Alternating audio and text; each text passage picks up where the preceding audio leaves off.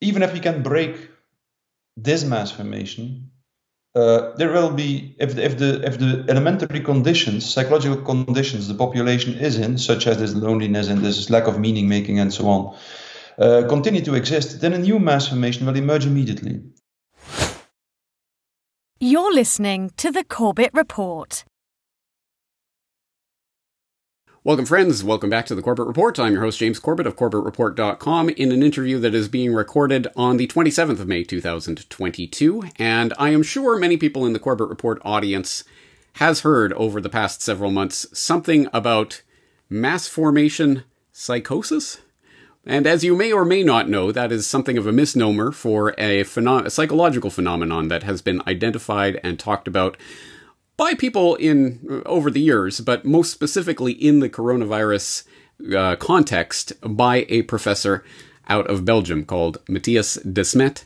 He has uh, written a book about this subject that I will be commending to your attention today. So, of course, the link to this book, which is now available for pre order, will be uh, available in the show notes for this conversation. It is called The Psychology of Totalitarianism and is available from Chelsea Green Publishing at chelseagreen.com and Mattias Desmet is a professor of clinical psychology in the Department of Psychology and Educational Sciences at Ghent University in Belgium, and a practicing psychoanalytical psychotherapist. In 2018, he received the Evidence Based Psychoanalytic Case Study Prize of the Association for Psychoanalytic Psychotherapy, which is quite a mouthful. and in 2019, he received the Wim Trijsburg Prize of the Dutch Association of Psychotherapy. Professor Desmet, thank you very much for taking the time to talk with us today. You're welcome, uh, James. Uh, thanks for thank you for inviting me.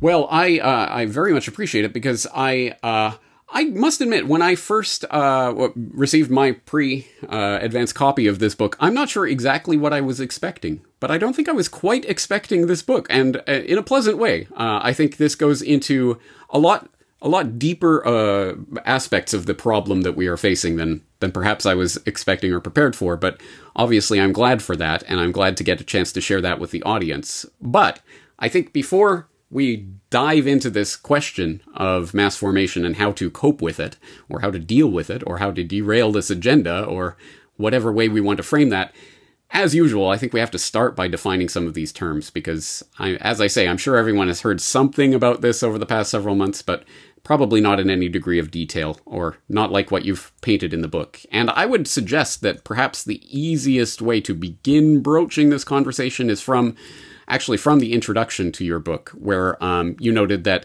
dictatorships are based on a primitive psychological mechanism, namely on the creation of a climate of fear amongst the population based on the brutal potential of the dictatorial regime. Totalitarianism, on the other hand, has its roots in the insidious psychological process of mass formation. And you go on to say that mass formation is, in essence, a kind of group hypnosis that destroys individuals' ethical self awareness and robs them of their ability to think critically. All right, so I'm getting the impression from this this is some sort of psychological social phenomenon, but perhaps you can expand on that. What, how, how would you uh, frame mass formation for people who've never heard that term before? Yes, it's indeed crucial to understand what mass formation is if you want to understand the essence of totalitarianism. But as you said, as you just quoted from the book, um, people often mix up classical dictatorship with totalitarianism, and it's it's as I think you're witnessing now the emergence of a new kind of totalitarianism, not the fascist or not the communist totalitarianism, but the technocratic totalitarianism which is at the same time similar and different from fascist and uh, communist totalitarianism.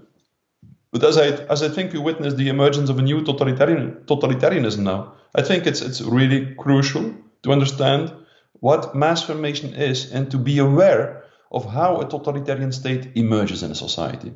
And as you uh, mentioned already, um, a mass formation is a typical kind of group formation which has a very specific characteristic impact on individual mental functioning. One of the most remarkable um, effects of mass formation on individual psychological functioning is that it makes people radically incapable of taking a critical distance from what the group believes in. So once people are in the grip of this process of mass formation, they will typically be typically uh, become blind for the for the absurd characteristics of the group groupthink, of what the group believes in. And this goes quite far. Uh, the people who are in the grip of mass formation uh, can truly believe uh, the most absurd thing, the most absurd things, even if it concerns people who are usually highly intelligent and highly educated. That's something very characteristic. We could even say that historical examples show that the higher the level of education, the more vulnerable people are for mass formation. And also, these people, highly educated, sometimes highly intelligent, tend to be capable to believe in the most absurd things. I will give you one example. During the revolution in Iran in 1979, if I'm not mistaken, we emerged, we, we, we, there was a, a, very large scale mass formation that emerged in, in, in society. And people started to believe that the portrait, the picture of the Ayatollah, who was considered to be the leader of the mass, was printed on the surface of the moon. And every evening, when there was a full moon, people were looking up at the sky, pointing at the moon, and showing each other where exactly this portrait of the Ayatollah was printed on the surface of the moon. That's one typical example of an absurd, something absurd, uh, uh, that the masses started to believe in. I could give numerous other examples from the large scale mass formations that happened in the Soviet Union, in Nazi Germany, during the witch hunts, during the, during the Crusades, uh, during the French Revolution, and so on. Uh, but I will. I don't think we have the time to, to, to, to give too many examples, but but like that's one major thing. The, the, the, the strange, baffling blind, blindness of people in the mass. A second one, a second important characteristic of mass formation is that people who are in the grip of it uh, seem to become radically unaware. It is as if they don't realize anymore that they lose many things while being in the grip of mass formation that used to be extremely important to them. So people seem to lose all awareness of their individual, egoistic interests. Um, people who are in the grip of a mass formation can lose everything. And the leaders of the masses can take everything away of the people who are in the mass formation without the people um, noticing it. A, a, third characteristic, which is also very important of, of people who are in the mass formation, is that they become radically intolerant for dissonant voices. It is as if they are radically allergic, as if they cannot stand anymore that people think differently or that people it is as if they do not permit any individuality deviating from the group norm. That's actually uh, uh, one of the major effects of mass formation, and this can go quite far. People in a mass typically tend to stigmatize everyone who doesn't go along with the masses. And in the end, they typically give signs to the people who are not who, who do not join the mass. And and the ultimate uh, step is that they try to destroy these people. And they try to destroy these people in a typical way. They try to destroy these people as if it is their ethical duty to do so. To give one example again of, um, of uh, this kind of process, uh, two months ago, I was talking with, I had a conversation with Shoreh Feshtali, a woman who lived in Iran during the revolution in Iran. And she mentioned that she saw with her own eyes how a mother reported her son to the state because she thought he was not loyal enough to the state, and how she hung the rope around his neck before he was hung. And she claimed to be a heroine to do so. So that's that's all these characteristics are really typical, characterize this strange process of group dynamics uh, that we call mass formation. And once you understand, they can they, they seem really mind-boggling and strange, but once you understand the mechanism of mass formation, you see that from a psychological point of view, it's quite logical. I don't know if we have time to uh, to describe this, the mechanism of mass formation, in a, in a nutshell. If you want. I, I will give it my own layman's perspective based on the reading of your book, and you tell me how close to it I can get. So, uh, the mechanistic worldview of the Enlightenment led to a feeling of meaninglessness in modern life, which has uh, taken the form of a free floating anxiety that manifests as an urge to uh, fixate meaning um, symbolically uh, down to a, uh, a, a, totalitarian level, which takes on technocratic um, flavoring because of the mechanistic worldview, and ultimately results in uh, what we have seen manifest quite clearly in the past couple of years, but really over the course of the past century. Am I in the ballpark with that? Yeah, yes, yes, yes. That's the gist of the book. But we, maybe we, we can describe it in a little bit more detail. yeah. um, that was quite a summary. yes, it's a broad line of reasoning, indeed. Mm. But, uh, uh, but as you said, indeed, like the uh, the phenomenon of mass formation became increased. It has always existed. As a, it, is, it exists as long as, as mankind exists. But the last three centuries, it became increasingly strong and it lasted longer.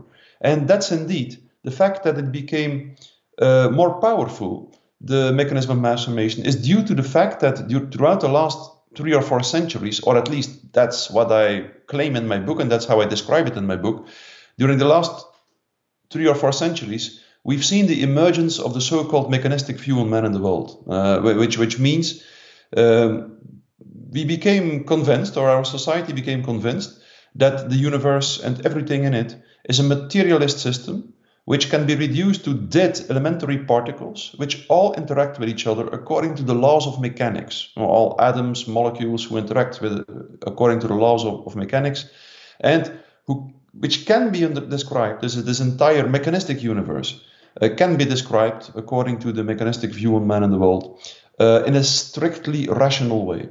And it's indeed this kind of uh, this this view on man and the world that led to not only to a a very rationalist, closed thinking, which um, isolated uh, mentally uh, individuals from the world around them, but also it also led to a, an excessive industrialization of the world and, and an excessive use of technology. And that, in its turn, leads, I give several examples in my book of how this works exactly at the psychological level. This, in its turn, leads to people who feel disconnected from their environment. That's something typical. It's clear now that throughout the last three centuries, the number of people who feel lonely and disconnected with their environment, who stopped resonating with the world around them, uh, is increasing progressively. And just before the corona crisis, um, uh, this problem uh, became really, really strong. Uh, um, Theresa May in Great Britain appointed a minister of loneliness because she acknowledged how many people felt socially isolated. And in the in the in the States, in the United States, the US Surgeon General also mentioned that there was an epidemic of loneliness and something very typical. And so this this this these lonely, disconnected people typically tend to um, experience a lack of meaning making.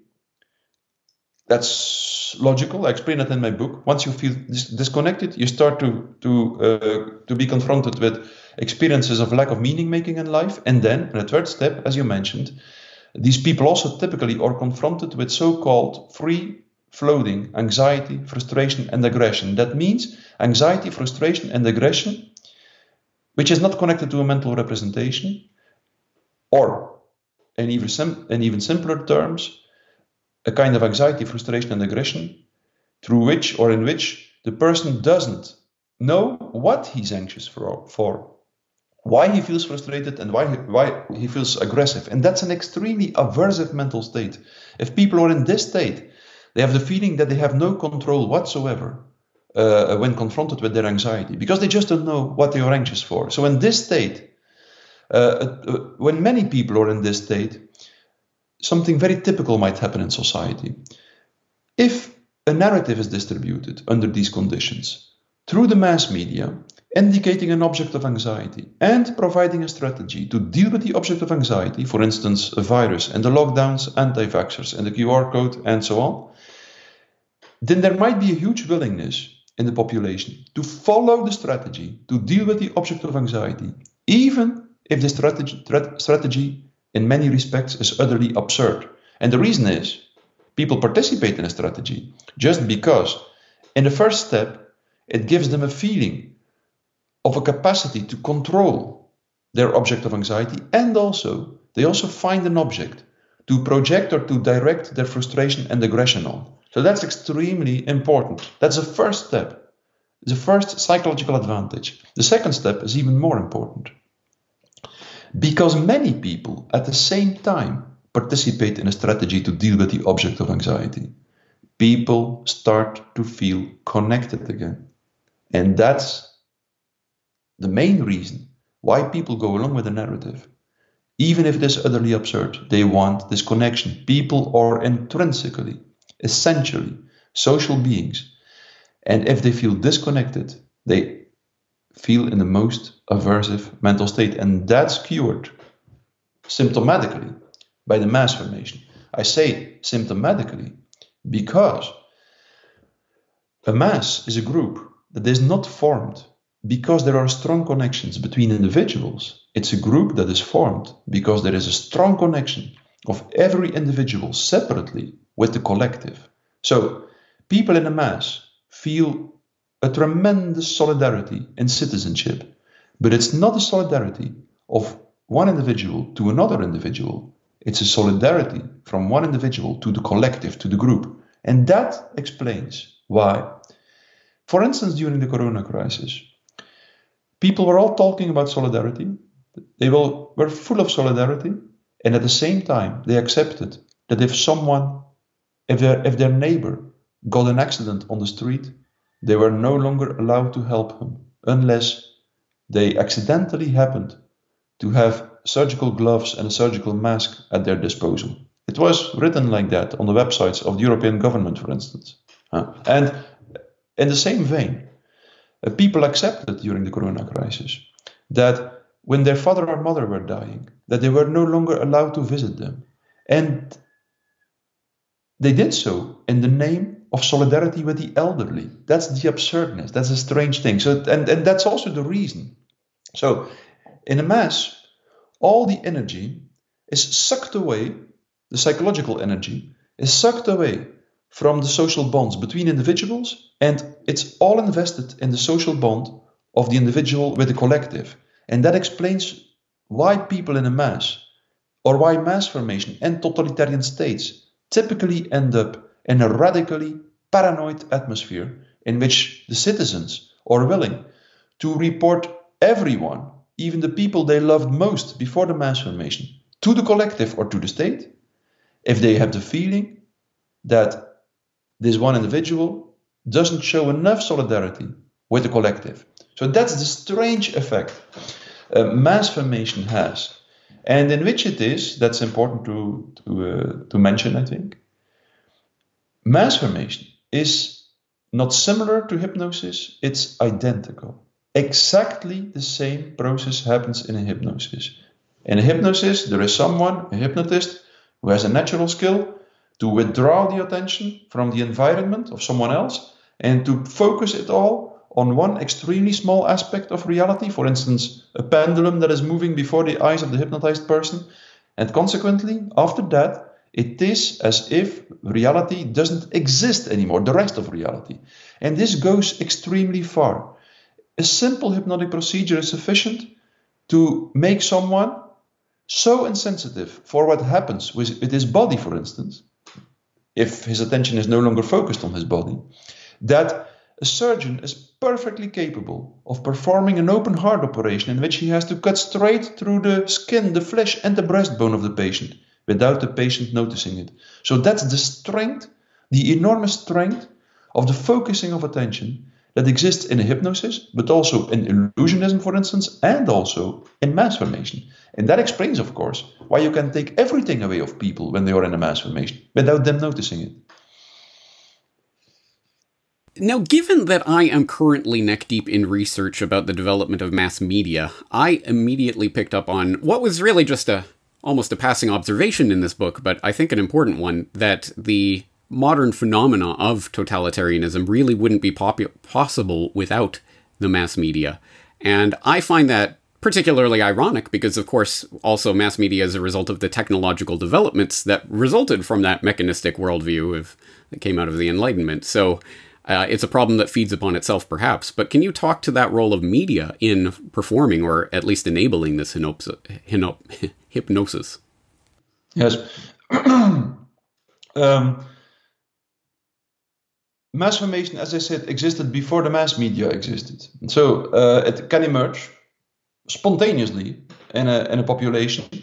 Uh, but indeed, the uh, mass formation cannot last for a long time if there is no mass media supporting it all the time, articulating time and time again the narrative that, lead, that led to the mass formation. So that's uh, also one of the reasons the emergence of a mass media in the last two centuries uh, that the mass formation lasted longer. It's not the only reason. The emergence of a mass is always a complex dynamical system in which different factors are involved. And the most important thing, definitely, is the fact that, this, that the population has to be in this specific state that we have just been describing, or that I just described this isolation, this uh, lack of meaning making, free floating anxiety.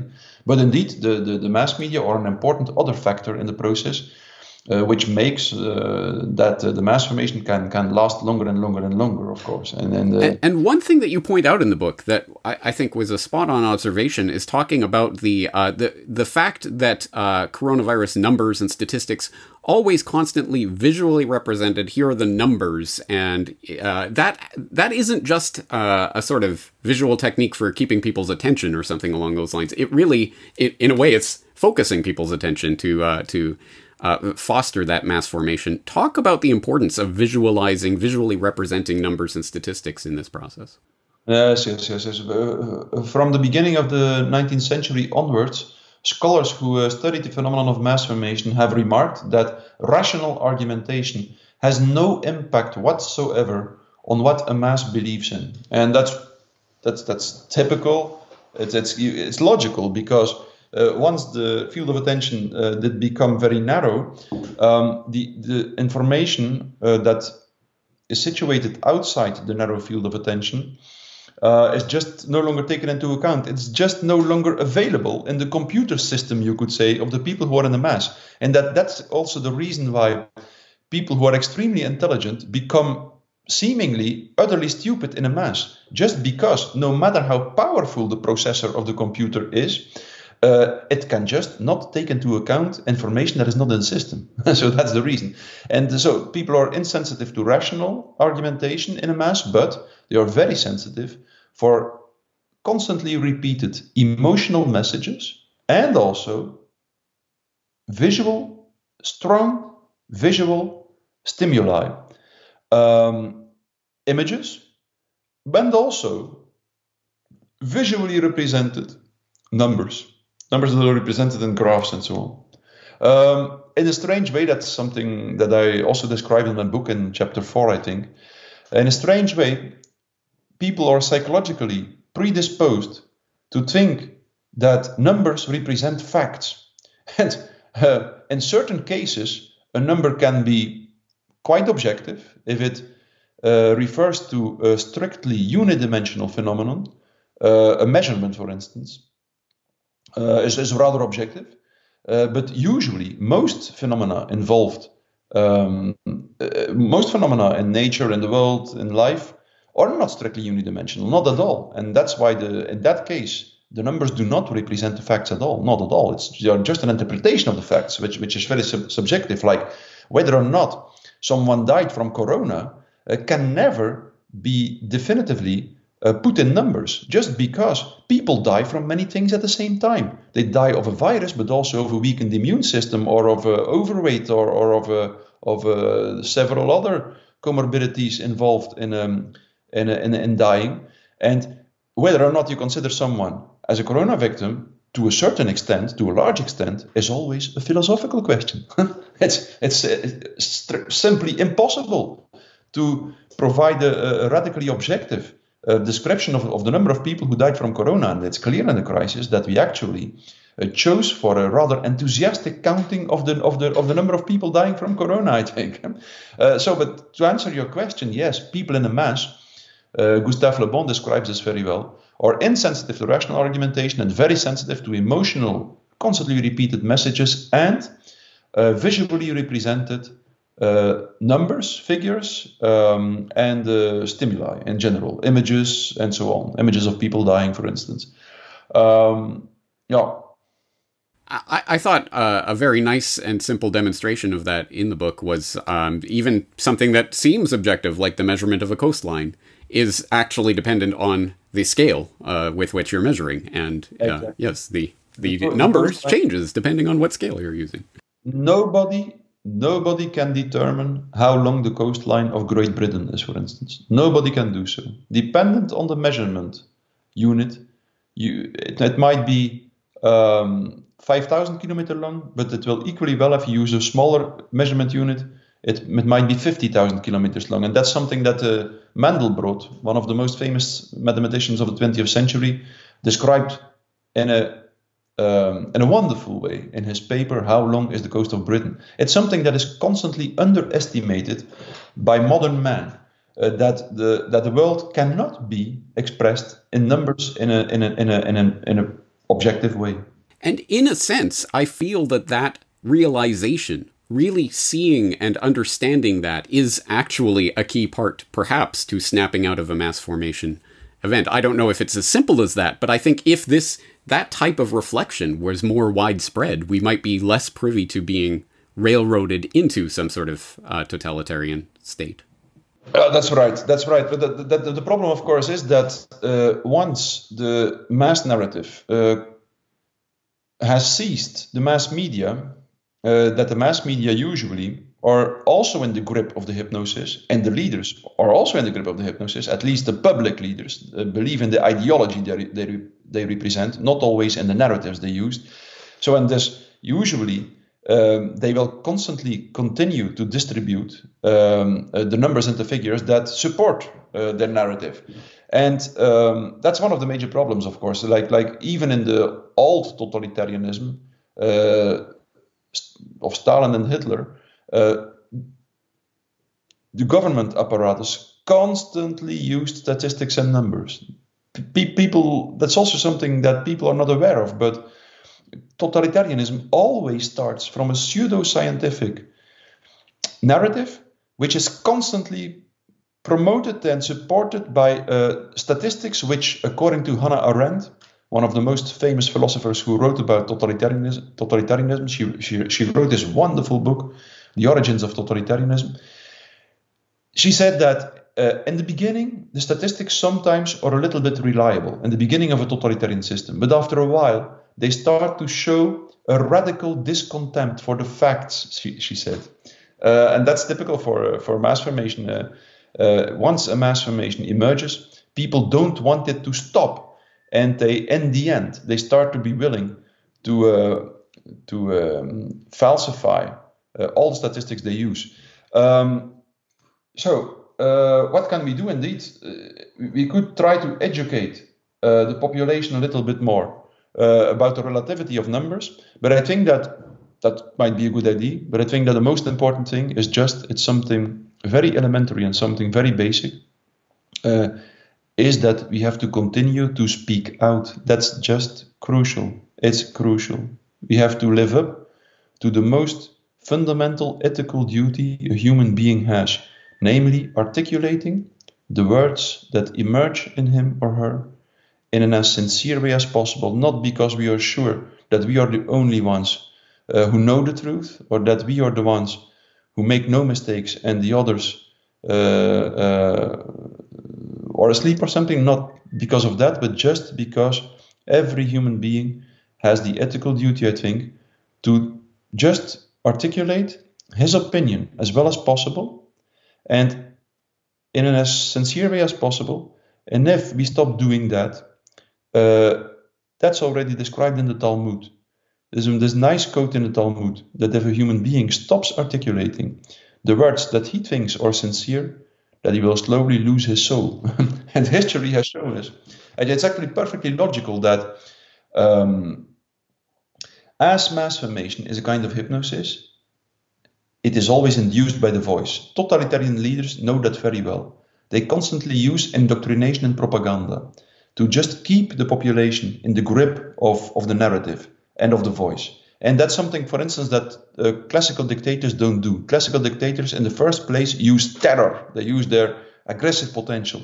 Uh, also, a totalitarian state does that, but only in a third in the third place. First, there is indoctrination propaganda, um, and um, that's exactly also why uh, the, the, the, the totalitarian leader knows that knows intuitively or consciously, Stalin knew that very well consciously, that it is the voice that keeps the people in the grip of the state. And so the opposite is also true. If there is a dissonant voice, then the hypnosis will, of the leaders and of the population will constantly be disturbed a little bit. And that's something that is very well described by Gustave Le Bon in his uh, famous book, uh, The Psychology of the Crowd. In that case, uh, the people who articulate the dissonant voice uh, usually are not able to wake up the masses, but, and that's crucial, that's the most important message, message in a practical, from a practical perspective that I uh, bring in my book. I describe it much more detailed there. The people who articulate the dissonant voice might not be able to wake up the masses, but that doesn't mean that their voice has no effect. It has an extremely important effect. It constantly disturbs the mass formation and it makes that the mass formation does not go so deep that the people in the mass become convinced that they have to eliminate, that they have to destroy the people who do not go along with them. So that's the, the crucial importance of continuing to speak out. And history shows us time and time again what happens if the opposition, the dissonant voice, stops to speak out. In 1930, that happened in the Soviet Union. In 1935, in Nazi Germany, the opposition stopped to speak out. They considered it too dangerous to, continue to speak out. They thought they were dealing with a classical dictatorship. And what happened? Within a period of six months to one year, the destruction campaigns of the totalitarian state started. So um, uh, it's just once you understand the mechanism of mass formation, you understand that there is only one option. You have to continue to speak out in a sincere way. You have to watch out, and that can happen as well that the people who do not go along with the first mass formation don't form a second mass formation, that they do not become a mass themselves. In that case, they will be destroyed, inevitably. Um, uh, but the f- first, first, first, most important, crucial principle is that everybody has to continue to speak out, not trying to convince the other, because that doesn't work and it's counterproductive, but just living up to this ethical principle that you have to articulate the words you believe in, and then that will give you the optimal result. Not trying to convince the other, just saying, look, that's your opinion. I have a different one, and I will just articulate it, and you can do with it what you want. You can accept it or reject it, I don't care, but I just claim my right to express my opinion in a quiet way. And uh, that's at the practical level. Of course, there are deeper things that we can do uh, more at a mental level, um, at a psychological level, at the level of consciousness, which are also extremely important, even more important. Uh, in the book, you you uh, cite a few times the Asch conformity experiment, showing that people who are amongst Confederates that they don't know to be uh, part of the study can be influenced to say things that they know question mark aren't true, but they start to question themselves or they just say things to go along with it. I've talked about that study before. I've also talked about the Milgram experiment. But one of the things about the Milgram experiment that is often not talked about is the fact that that study was done multiple times under multiple different conditions. And depending on whether or not people, for example, saw multiple Confederates going uh, in front of them in the study, who themselves went all the way to 450 volts, delivering the electric shocks at the command of the uh, the study uh, master, um, uh, were more likely to the point where 91% of uh, those participants were likely to go all the way to 450 volts, delivering those fake electric shocks. Uh, conversely, uh, in studies where people see an example of someone going ahead of them who refused to go to that 450 volt le- level and actually quit the experiment, 10 uh, compliance to going to the 450 volt level, level fell to 10% among those participants. So it, I, I think this is a documented phenomenon that if we see people speaking out, resisting, struggling, not conforming, that will have some effect on breaking that hypnosis that you're talking about. Yes, that's true. Definitely. History also shows that. Exactly, exactly. There is uh, no dearth of examples. So let's, um, before we get into really. Can I can I can I say one one? Please do. Yes. Um, I, I rarely refer to the Milgram experiment because I think it's methodologically uh, less sound uh, than, for instance, the Asch experiment. Um, but it's an it's an interesting line of thought, of course, uh, the Milgram experiment. Uh, but I, I, I, as I said, I think that the experimental method was less uh, sound than uh, than in the Asch experiment.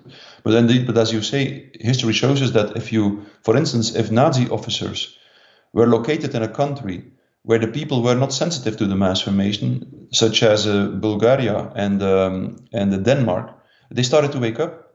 They, they, they typically started to say such things as, "What does this crazy guy in Berlin uh, actually think? Uh, eliminating an entire uh, race or people?" They started to see the absurdity of what they were doing, and um, uh, that that shows us indeed that that uh, that uh, one the leaders of the mass often are also in the mass hypnosis. Uh, that doesn't mean that they believe the narratives they use. That's something different. They usually don't, but they believe the ideology they, they represent. Uh, for instance, in this case, we should distinguish between the technocratic transhumanist ideology that is seizing the world now uh, and the narratives that are used to promote this ideology in the world. that's a difference. Um, no. Anyway, that's uh, something uh, that I wanted to add to uh, to what you said. I think from the perspective of people who are viewing this not just as some sort of theoretical thing about the world, but a real lived experience, uh, there may be the personal threat to freedom and safety that people are concerned about. That they may understand what we're talking about, and yet think, well, do I want to be the person who's out there speaking out against this, where that could make me the target of this free floating anxiety? I could become the scapegoat for this process that's happening right now. What do you say to those con- types of concerns? Uh, they are definitely. Uh, uh, there is a reason to. There's a reason to to fear that you might become the scapegoat of a, um, of a mass formation. Masses always need a scapegoat. Um, and that's exactly why it is so important to continue to speak out. Because if you shut up, uh, you will just contribute to the conviction in the masses that you are not human. Uh, in a mass, masses already think that the people who do not go along with them lack solidarity and lack citizenship. And if the people who do not go along with them, who, who do not buy into the narrative, uh, stop to speak out, the masses will become even more convinced uh, that they are inhumane. Just because what distinguishes us from animals as a human being is exactly that we use language and that we have a capacity to present rational, to explain our position and our choices in a more or less rational way. So we have to continue to try to do so, even if we know that we won't be able to convince the other. We still have to continue to speak out because it will disturb this emerging conviction in the mass that uh, that the people that that the people who do not go along with it uh, are inhumane. So it's extremely important. The risk that uh, someone becomes a scapegoat uh, uh is, is, is, is uh, realistic. Um, uh, and, and what's also important to realize is that the masses, if you continue to speak out, probably won't try to destroy you, and but that they will, in the end, exhaust themselves, and that the mass will destroy itself. That's something that has been described time and time again, again by every scholar who has been studying mass formation. In the end, it destroys itself. And you have to make sure that the mass destroys itself uh, or that it exhausts. I, am not talking so much about the individuals that are in the mass formation, but that the mass formation as a phenomenon stops to exist. It will destroy itself in the, in the, in the end. So um, uh, Hannah Arendt says that uh, that is the one uh, cynical advantage of mass formation and totalitarianism that in the end it always destroys itself. She says it always becomes a monster that devours its own children. And and the, the developments in the Soviet Union showed that in the most clear-cut way. Uh, in the in the beginning, Stalin started to uh, isolate and destroy all the people who didn't fit into his worldview, like the aristocracy, the large farmers, then the small farmers, then the goldsmiths, then the Jews. And after that, that were all people, according to Stalin, that could never become a good communist uh, because they were too much attached to private property. And, and but after that, Stalin just started to started to destroy basically everyone, uh, and nobody still understood like what the hell was going on. But everybody continued with it. Stalin Stalin eliminated 60% of his own communist party, for instance. In the same vein, uh, Hitler started with the gypsies, the Jews, the people with the uh, uh, limitations, uh, the Polish people and the Lithuanian people were on his on his list, and also the German people actually, because he wanted to eliminate every German with heart and lung disease to begin with, to begin with, and. Um, um, so that's that's the problem. That's something that if you if we speak out as a dissonant voice, on the one hand, we should do it for ourselves, but also for the other people because they don't realize that they will self-destroy. Uh, of some of them at least don't realize. So, um, yeah. And also, I think just when you speak out, I think you always go to a faster evolution as a human being. You every time you speak out, you become a little bit stronger if you speak out in the same in, in, a, in a quiet way i think and if you uh, do it uh, in the first place uh, because you want to live up because you want to stay true to certain ethical principles then you will feel that in a certain way a quiet strength starts to emerge in yourself. Um, and that as a human being you start to become more aware of your existence and you start to to become stronger and deeper without and more and less dependent on your ego i think.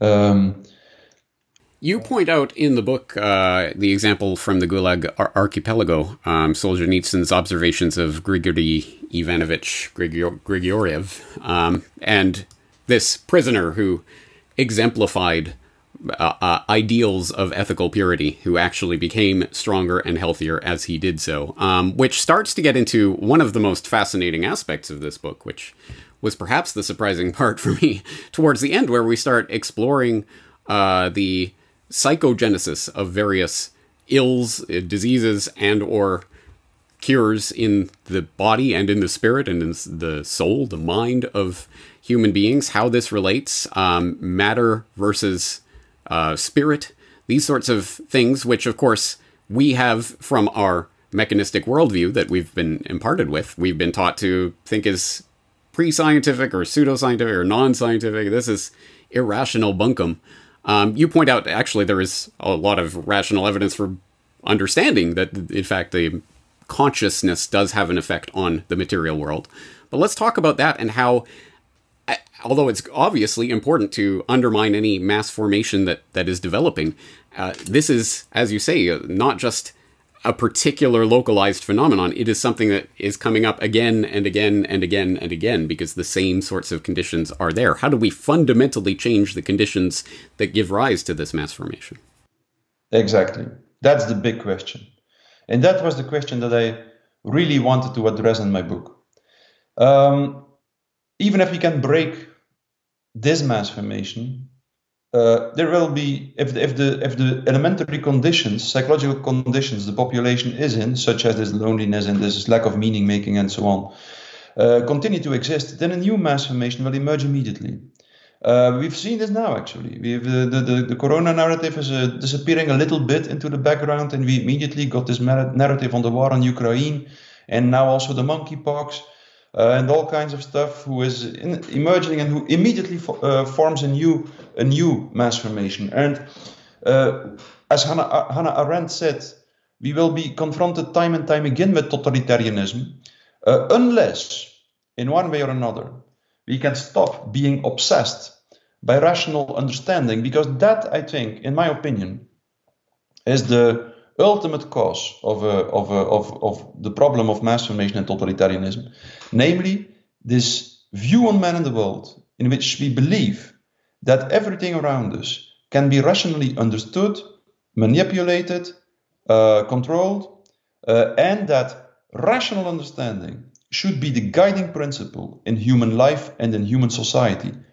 I think that this view on man and the world always claims to be scientific, but I highly doubt that. I don't think, I think that science has brought us two things at the same time. On the one hand, it led to an increased rational understanding of the world, which was sometimes very impressive. It, it accumulated a kind of rational knowledge, which indeed allowed us to control, manipulate uh, the world to a certain extent. But at the same time, it also brought us something else. All great scientists, and we often forget that, it uh, doesn't matter when we're talking about Schrödinger, Bohr, Heisenberg, Planck, uh, Mandelbrot, Lorentz, uh, René Thom, uh, Janos Bolyai, I can go on almost infinitely. All these great scientists started usually from a rationalist view on man and the world, but they all concluded in the end that the capacity for a rational understanding to explain the world is highly limited, and that science actually concluded that the core of life and the core of nature, the core of every of reality, can never be grasped in rational terms. Uh, systems theory, for instance, showed this in a paradoxical way that it showed strictly, strictly rational in a mathematical way that all complex dynamical systems, which is almost all phenomenon, all phenomena in nature, behave strictly irrational. They behave as an irrational number, literally, in science. And once you start understanding that, once you start to understand that the essence of the things around us never can be grasped in rational terms, and that it even doesn't behave rationally, such as Niels Bohr said after a life investigating um, uh, the behavior of elementary particles of atoms. He said, when it comes to atoms, language can only be used as poetry. And also, just because it, they are not rational, they are not logical. It took me until my until I was 35 to understand that that reality is not rational around us. And uh, René Thom, one of the most famous uh, mathematicians of the 20th century and one of the founders of systems theory, uh, articulated it like this: This part of reality that can be understood in a rational way is very limited, and the rest of reality we can only understand by empathically resonating with it. And that's something crucial. That's something crucial. I experienced it in my own life. Once you accept the limitations of your uh, rational understanding, it is literally as if your mind opens up. When you think logically, you connect one logical idea to the other, and there is no space between the ideas. And once you start to understand and to accept that your logical thinking will never be able to really capture the essence of the world around you. The logical ideas open up, and it's literally, I think, as if the strings of your body can start to resonate with the eternal music of the things around you.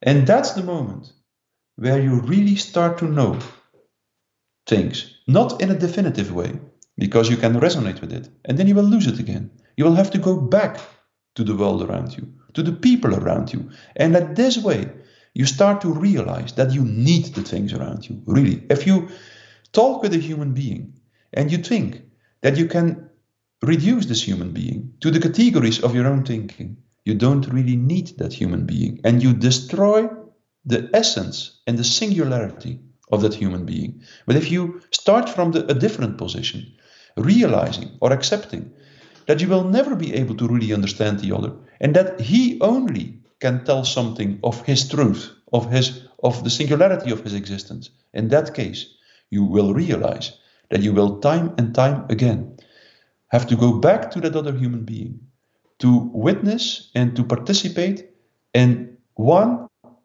irreplaceable aspect of the mystery of the universe around you. That's, for me, the true revolution that has to happen here in our society. And it's that revolution, if we can understand know the world in this way, in this resonating way, we will at the same time feel that we can better and better accept the idea of death and dying and suffering.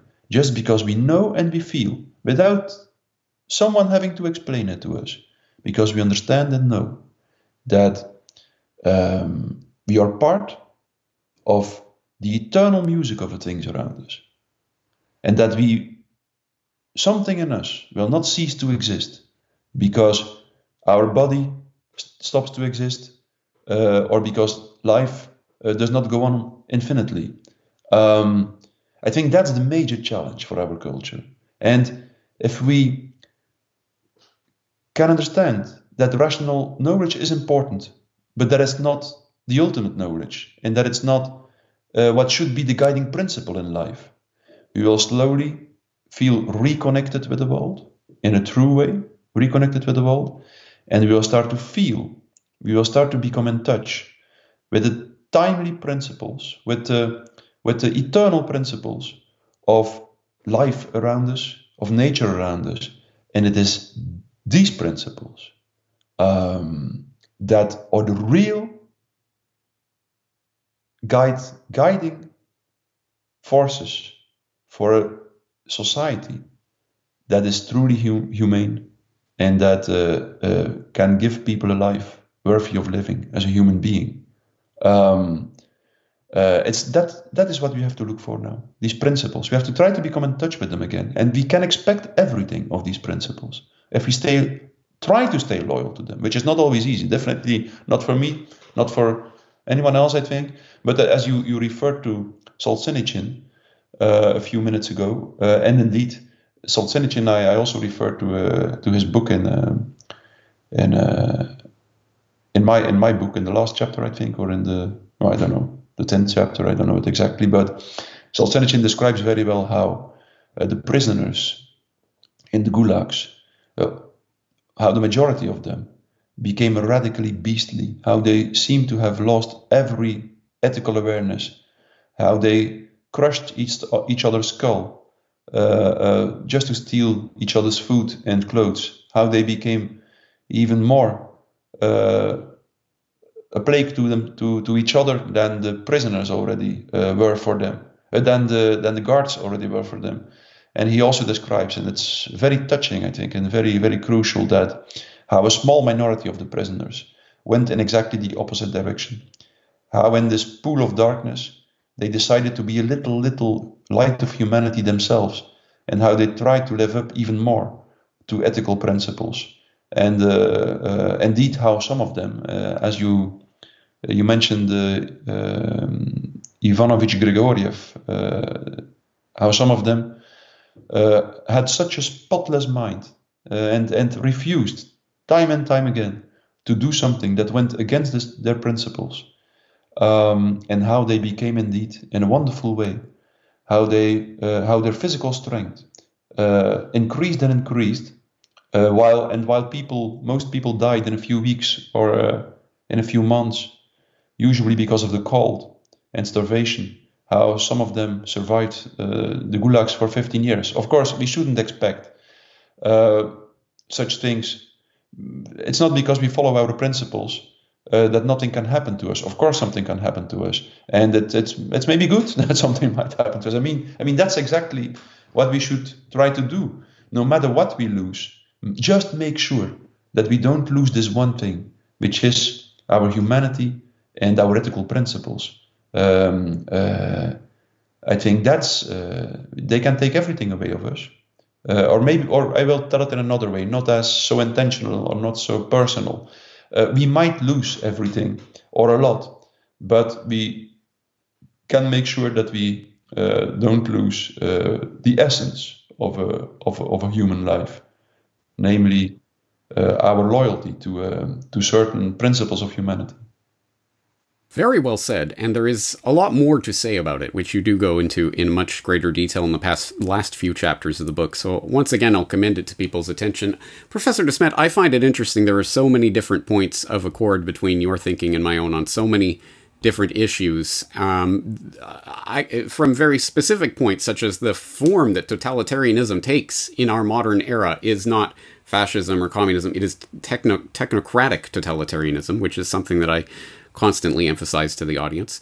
Two deeper yeah. points about how this will this is not a rational argument that has been made that has rationally argued people into this position, so it's not a rational argument that's going to get people out of this position.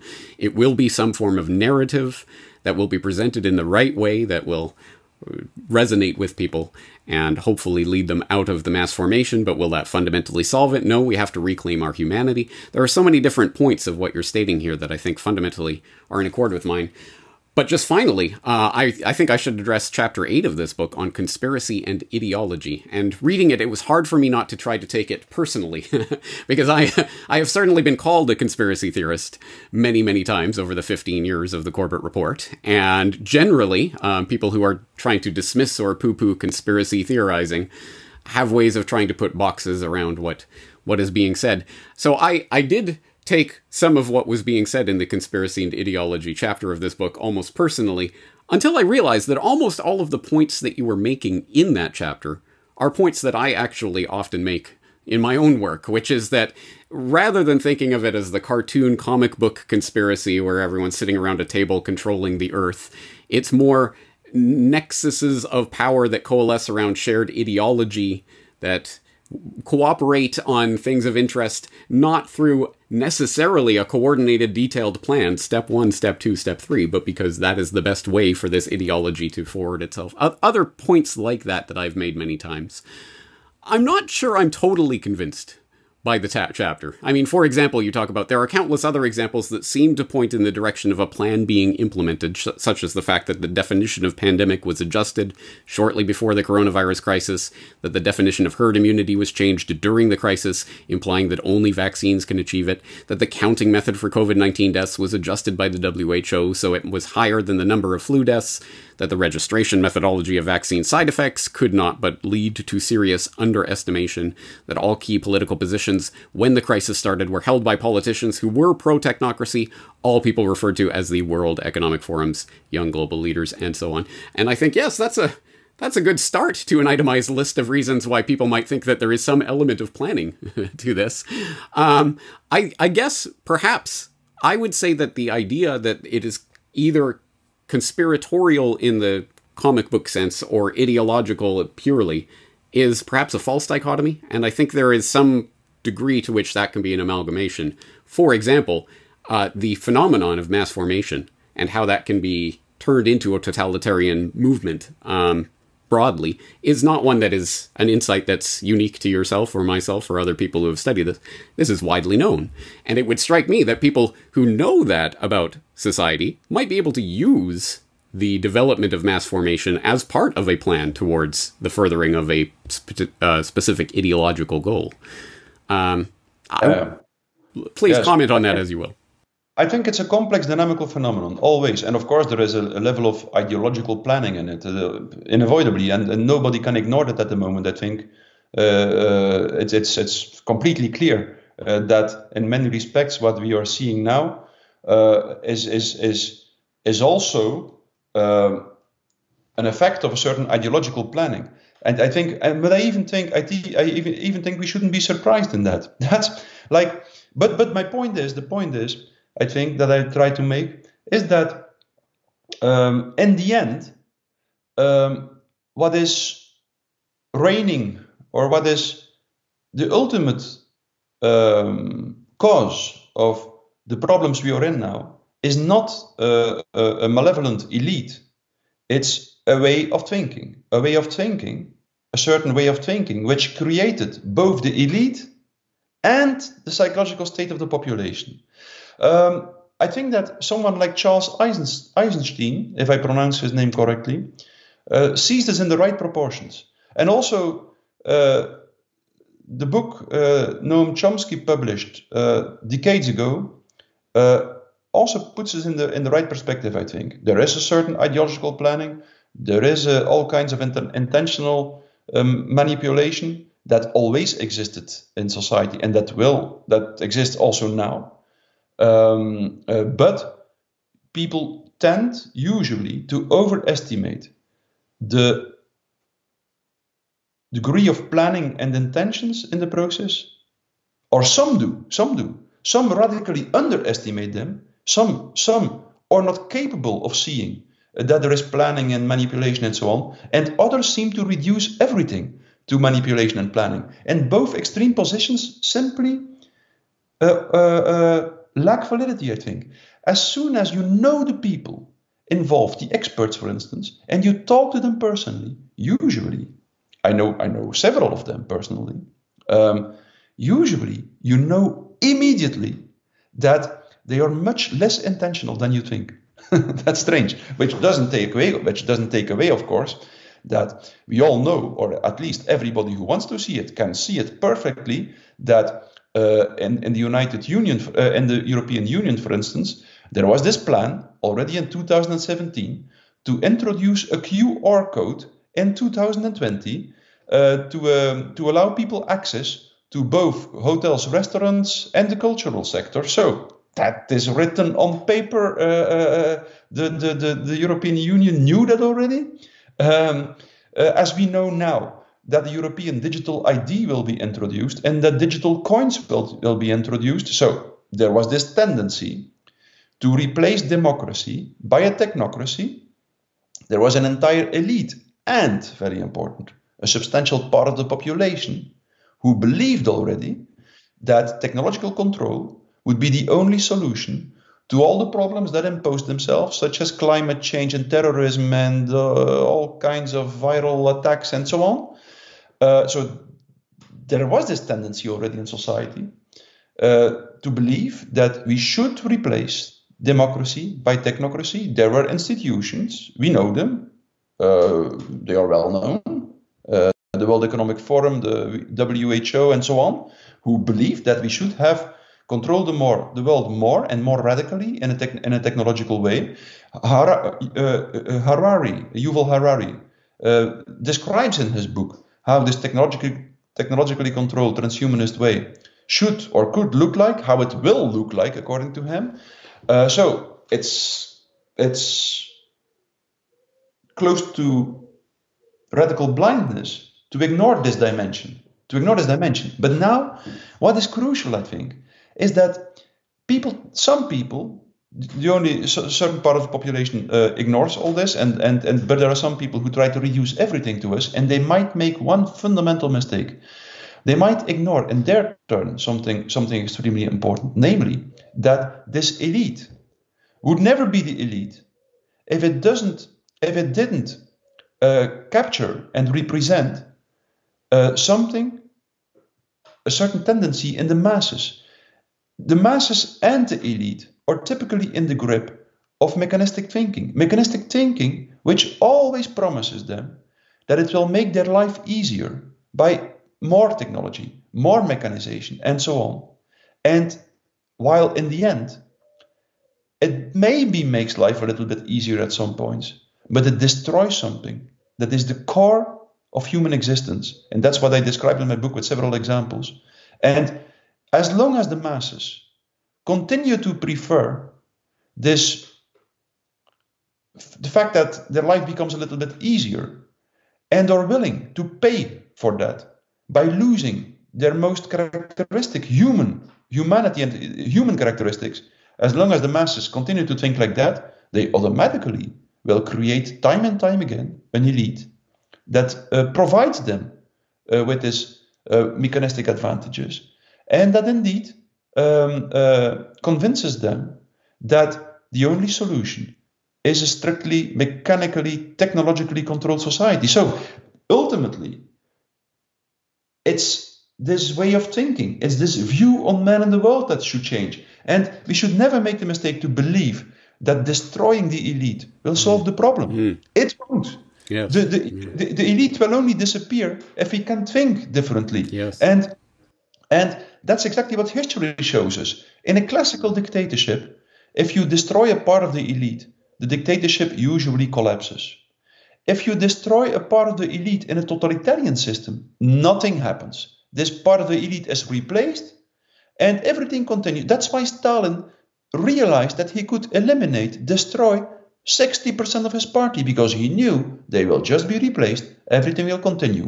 Because the point of gravity of the totalitarian system is not situated in the elite, it's situated in the mass, and it's situated in the ideology. And that's so important, both from a human, ethical, and a pragmatic point of view, that we make no mistake at that point. If we make a mistake there, we will be destroyed. Absolutely, yes. It's such a fundamentally important point. And again, completely in accord with my own thoughts and feelings on this, I've often said that yeah, you could you could go out and decapitate everyone that you thought was part of this conspiracy. It would just those heads would rise again until you defeat it at its core and yeah. fundamentally attack the the underlying conditions that create that. Yeah, exactly. All right, uh, tons of food for thought in this. It would also be wrong from an ethical perspective. Well, of course, yes. Because I should state that too. I yeah, I agree. It's not. It's not true. It's not true that all evil can be situated in a so-called elite. Evil is in every one of us, and uh, the first thing we should do is try to think about ourselves and how we uh, lack uh, the courage and the strength to be more ethical. And I, am talking about myself as well to be perfectly clear. Uh, I, I, I, articulate these words, but I know perfectly clear that I'm just like everyone, someone who is struggling very much uh, with uh, with uh, to follow to in trying to follow uh, uh, what I tell. Um, but I think that's that's the most important thing. Like we should realize that as soon as we all succeed in living a little bit in a, in a, more, a little bit more ethical way, uh, that's the first and foremost thing uh, we have to we have to try to uh, to achieve. I think. All right. Well, you have my accord on that point as well. Um, there are s- so many different points in this book. It's an extremely, exceptionally important read. I will direct people's attention once again to chelseagreen.com. The link will be in the show notes so that they can pre order their copy. It will be av- available on June 16th. So uh, I, I couldn't. I couldn't commend this more strongly. I think there's a lot of things in here that people need to really cogitate on about the way forward. And for me, the entire book was worth it for the sentence at this point, we are able to pinpoint the psychological essence of totalitarianism and attempt to reduce the polysemy of human language to the monosemy of a sign system, which resonates with me so deeply because since I was about 19 years old, I remember going around in university telling all the grammar Nazis, stop shutting down the polysemy of language, man. and that was like my go to joke for many years, but actually, I think there really is something to it. And you can learn more about that if you do read this book. So once again, I'll commend it to your attention. Professor Desmet, we could talk about this for hundreds of hours, I'm sure, but I think we'll leave it here for today. Thank you very much for your time. Oh, thank you, James, for listening, for interviewing me, and for inviting me. It was a pleasure to talk with you.